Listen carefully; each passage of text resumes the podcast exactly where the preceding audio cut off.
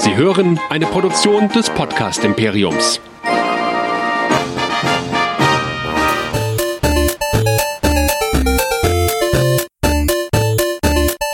Ich bin Luke Skywalker und ihr hört Nerdizismus, der nerdige Podcast. Viel Spaß!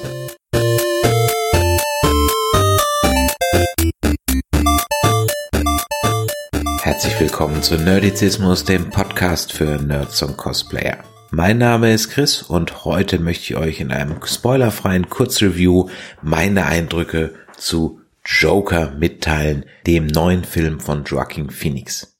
Wer Nerdizismus noch nicht kennt, hört doch mal rein. Wir bieten euch für fast jedes Nerd-Thema etwas, ob es Game of Thrones ist, demnächst wieder The Walking Dead, Star Trek Discovery, Star Trek Picard oder ganz viele Filmkritiken zu Star Wars und MCU-Film und auch DC-Film einfach in den sozialen Medien mal nach Nerdizismus suchen auf Spotify, iTunes oder im Podcatcher eurer Wahl.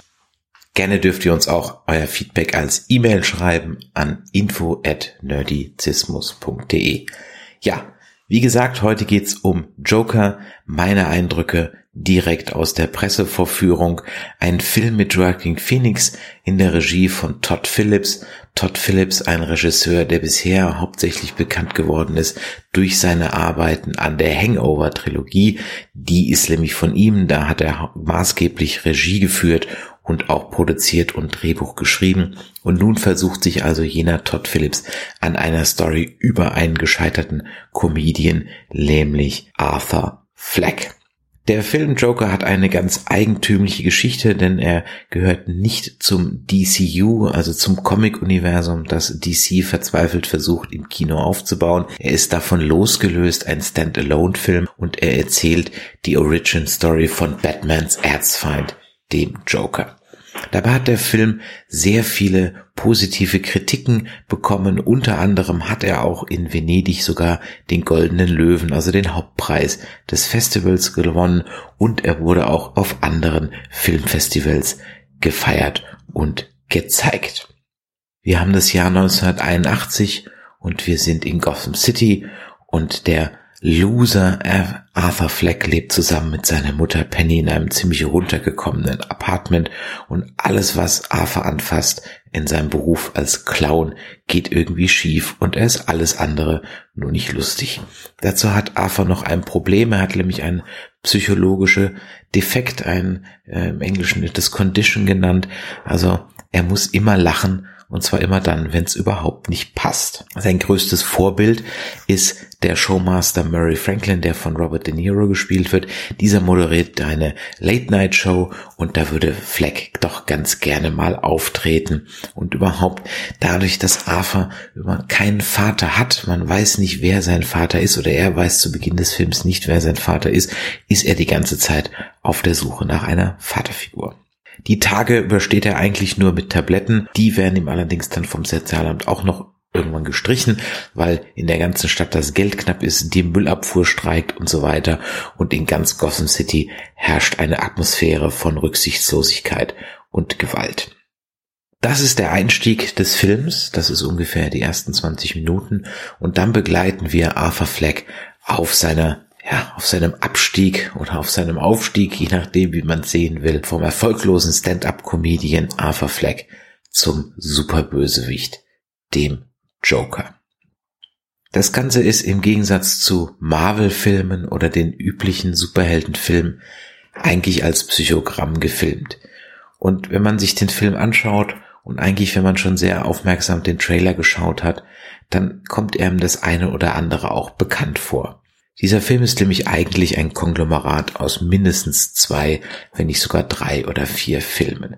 Wir haben zum einen die Geschichte, die eins zu eins aus Taxi Driver kommt, nämlich die eines Außenseiters, eines Einzelgängers, den die Situation in der Stadt immer mehr ankotzt, der sich immer mehr in seinen Extremismus flüchtet, der immer mehr seinen Wahnvorstellungen hinterherhechelt oder in seiner Fantasiewelt lebt und am Ende ausrastet und amok läuft. Wir haben die Aspekte von King of Comedy, einer Geschichte über einen fanatischen Fan, der auch seinem Idol, nämlich einem Talkshow-Master, nachhuldigen möchte und diesen bedrängt, bis es auch hier zum Äußersten kommt. Wir haben etwas Falling Down drin, den Film mit Michael Douglas, der beschreibt, wie ein ja, normaler Büroarbeiter auf einmal anfängt Amok zu laufen und ein bisschen Hexenkessel ist auch noch drin. Alles, alles Filme, die, und das muss man leider sagen, das wirklich viel, viel besser machen als der Joker. Nimmt man dem Film den Oberbau vom DC Comic Universum weg, also nimmt man ihm den Joker weg, bleibt eigentlich nur, ja, fast ein Taxi Driver Remake und teilweise nicht nur ein Remake, sondern auch ein Reshoot. Es sind und ganze Passagen aus King of Comedy und aus Taxi Driver in für diesen Film enthalten. Und man weiß nicht so ganz genau, ist das jetzt dreist geklaut oder eine Hommage. Natürlich gibt's jede Menge Verweise auf das DC Comic Universum. Thomas Wayne tritt auf, man sieht auch den kleinen Bruce und natürlich der obligatorische Mord an den Waynes darf nicht fehlen. Aber all das ist eigentlich irgendwie nur so episodenhaft erzählt. Es wird hintereinander gereiht und man kommt nie so wirklich rein ob man denn jetzt mit Joachim Phoenix, der sich weiß Gott hier den Arsch abspielt, Klammer auf, gebt dem Mann bitte endlich seinen Oscar, Klammer zu, ob man mit ihm weinen soll, ob man mit ihm lachen soll, ob man mit ihm mitfühlen soll. Er bleibt ambivalent, er bleibt wenig sympathisch und alles, was er tut, ist auch als Zuschauer mit einer Distanz zu sehen, die es einem nie erlaubt, irgendwie auch nur ansatzweise mit dem Charakter irgendwelche Sympathien oder vielleicht als Zuschauer auch eine gewisse Ambivalenz aufzubauen. Das ist sehr schade, denn eigentlich ist die erste halbe Stunde sogar sehr interessant. Danach plätschert der Film so vor sich hin, vor allem wenn man erstmal den Unterschied gemerkt hat, was alles im Kopf von Arthur Fleck stattfindet und was real ist, dann wird das Ganze extremst vorhersehbar und am Ende haben wir eine Orgie an Schlussmomenten, und am Ende fühlt sich der Film an wie Freunde, die zu lange bleiben und einfach nicht merken, wann sie gehen sollen. Es gibt am Ende drei, vier Stellen, da hätte der Film zu Ende sein können, eigentlich an einer sogar so Ende sein müssen, damit man als Zuschauer noch ein bisschen Fantasie hat oder reinstecken kann, wie jetzt aus der Figur Arthur Fleck der Superbösewicht Batman wird. So wird aber alles bis ins Detail erklärt, damit es auch der letzte Doofe versteht. Und das nimmt dieser Figur irgendwie das Mystische oder das Geheimnisvolle. Und eigentlich ist der Charakter am Ende so detailliert beschrieben, dass man sich eigentlich fragt, wie dieser Vollidiot jetzt noch ein super Schurke werden soll, weil dazu fehlt ihm eigentlich alles. Es wird auch überhaupt nicht erklärt, wie er dahin kommen könnte. Gut, zwischen diesem Film und dem dann Erscheinen von Batman liegen, wenn man das Alter von Bruce Wayne sich mal anguckt, sicherlich noch 10, 15 Jahre. Alles in allem ist Joker ganz sicher kein schlechter Film. Die Kamera ist wirklich gut. Die Musik ist manchmal ein bisschen mit dem Holzhammer zu sehr auf Tarantino gemacht, aber sei es drum, auch die schauspielerische Leistung von Joaquin Phoenix ist wirklich sensationell und er hat auch locker 80% Anteil an diesem Film. Der im Abspann als zweiter genannte Robert De Niro kommt vielleicht auf eine Screentime von wenigen drei, vier, fünf Minuten und bietet eigentlich auch nur eine durchschnittliche Performance. Warum ist es trotzdem interessant, dass Robert De Niro in diesem Film mitmacht? Nun, die zwei vorhin erwähnten Filme, auf denen dieser Film hauptsächlich basiert, nämlich Taxi Driver und King of Comedy, haben auch Robert De Niro jeweils in den Hauptrollen. Und so könnte man sagen, schließt sich durchaus der Kreis. Falls jetzt der ein oder andere sich ärgert, was ich hier vermeintlich spoilere, dann sage ich an dieser Stelle gesagt, es gibt in diesem Film nichts zu spoilern. Es gibt keine überraschende Wendung, es gibt keinen Twist, der das Ganze irgendwie nochmal auflösen könnte. Alles plätschert irgendwie so dahin.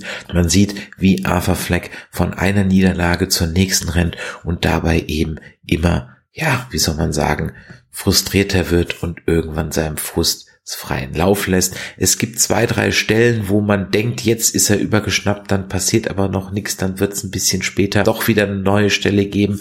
Also es gibt eigentlich auch keinen wirklichen Climax in diesem Film und die Bewegung, die dann durch seine Taten losgetreten wird, ja, da fragt man sich am Ende auch, wie will er das denn jetzt nutzen, um hier ein super Bösewicht zu werden. Der Film tut keinem weh, man sitzt also nicht die ganze Zeit drin und haut sich irgendwie mit der flachen Hand vor die Stirn, aber muss ganz ehrlich sagen, da ist eine Chance vertan worden. Denn für wen ist dieser Film? Das ist wirklich schwer. Wer anspruchsvolles Kino mag, der sollte sich lieber nochmal Taxi Driver, King of Comedy oder Falling Down anschauen. Und wer einen Actionfilm aller MCU erwartet, der wird hier auch maßlos enttäuscht, denn das ist alles andere als ein normaler Comic-Helden-Superheldenfilm. Wie gesagt, nimmt man den Joker aus der ganzen Geschichte raus, nimmt man diesen Überbau raus und erzählt einfach nur die Geschichte von Arthur Fleck, einem Loser, der durchdreht und verrückt wird, dann muss ich ganz ehrlich sagen, hm, fühlt sich das Ganze an wie so ein Netflix-Film und dann hätte ich nach einer halben Stunde ausgemacht. So bleibt also ein Film übrig, der irgendwie ein interessanter Versuch ist und man auch, man es begrüßen sollte, dass diese Art von Filmen auch in einem vermeintlich durchkommerzialisierten Genre wie dem Comicfilm auch nochmal eine Chance hat. Von daher finde ich den Versuch wirklich löblich. Allerdings hätte ich mir gewünscht, dass hier eine eigene Geschichte erzählt wird und nicht einfach nur Taxi Driver und King of Comedy nacherzählt wird. Vielleicht war das Absicht, vielleicht war das eine Hommage, dann ist sie an mir vorbeigegangen. Ich habe definitiv gehofft, dass ich hier was eigenes sehe. Dabei bedarf es keiner fantastischer Elemente, um hier den Joker rauszuholen. Aber abgesehen davon, dass der Joker einfach nur ein brutaler Mörder ist, hat's hier leider mit dem Superverbrecher, den man später kennt, gar nichts zu tun. Für wen ist dieser Film? Nun, wie gesagt, wer Charakterstudien mag, für den sei der Film wärmstens empfohlen. Ich persönlich kann mit den Filmen nicht so viel anfangen. Folglich konnte ich auch mit dem Film nicht so viel anfangen. Es ist aber halt auch kein Film für jemand, der jetzt irgendwie Bum Bum und Schießerei erwartet, weil das gibt's hier in der Stelle auch nicht über Gebühr und schon gar nicht in irgendeiner Avengers-Manier. Ich gebe dem Film sechs von zehn Punkten, ist sicherlich keine hohe Wertung. Es gibt wahrscheinlich sogar Filme, die kontroverser sind, denen ich eine höhere Punktzahl gegeben habe. Ich muss den vielleicht auch noch mal sacken lassen, vielleicht auch noch zwei, dreimal gucken. Aber beim ersten Mal schauen muss ich ganz klar sagen, hatte ich mir mehr von erhofft.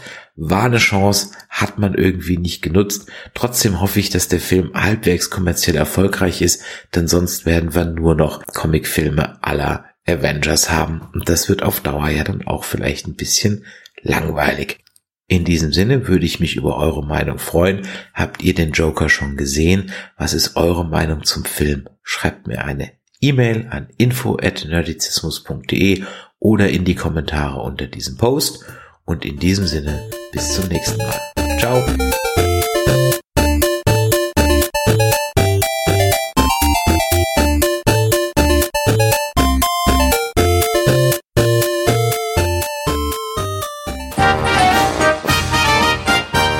Produktion des Podcast Imperiums.